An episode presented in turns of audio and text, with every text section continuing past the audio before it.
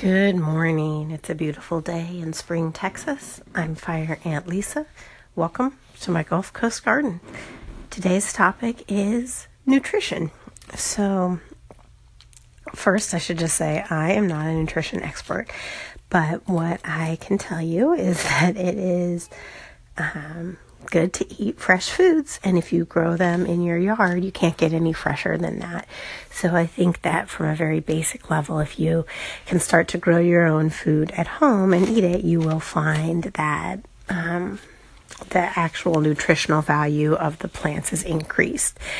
Another wonderful thing is that you know and are aware of what chemicals may or may not have been used as fertilizers and as pest control when you purchase food from the grocery store, you don't know that. If you get organic, you have a much better idea and at least some assurances that um, different types of pesticides were not used. However, you still don't know when that plant was harvested, how long it's been sitting on the shelf. So, um, no matter what, you will have increased nutrition um, when you grow your own at home. So, why is that? So, when the plant is living, when it's connected to its roots, all of the cells are functioning, they're growing, they're healthy, they're producing all of the complicated chemicals and vitamins that we as humans need to eat. Now, when the plant, as soon as it's harvested, pretty much those processes stop.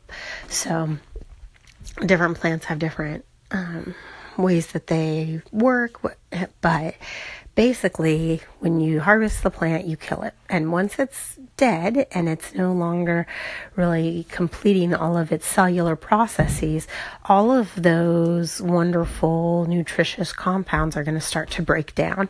And so, the longer it is between the harvest and when you eat it, the less complex molecules are going to be present in that um, item of food. And so that's why homegrown is so great because you can harvest it and eat it straight away. And um, make sure that you get the most nutrition. Now, there is a nutritional component of what is the profile of the soil, and that I'm not a complete expert in, but no matter what, eating fresh is better, and the freshest you can get is eating it right after you grow it, after you harvest it from your own yard.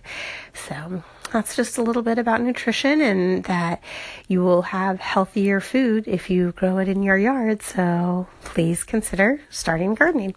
I'd love to hear your opinion on gardening. Give me a call in on Anchor or catch me on the internet. Um, get in touch via email on my website, www.fireantlisa.com. Thanks so much. Have a great day.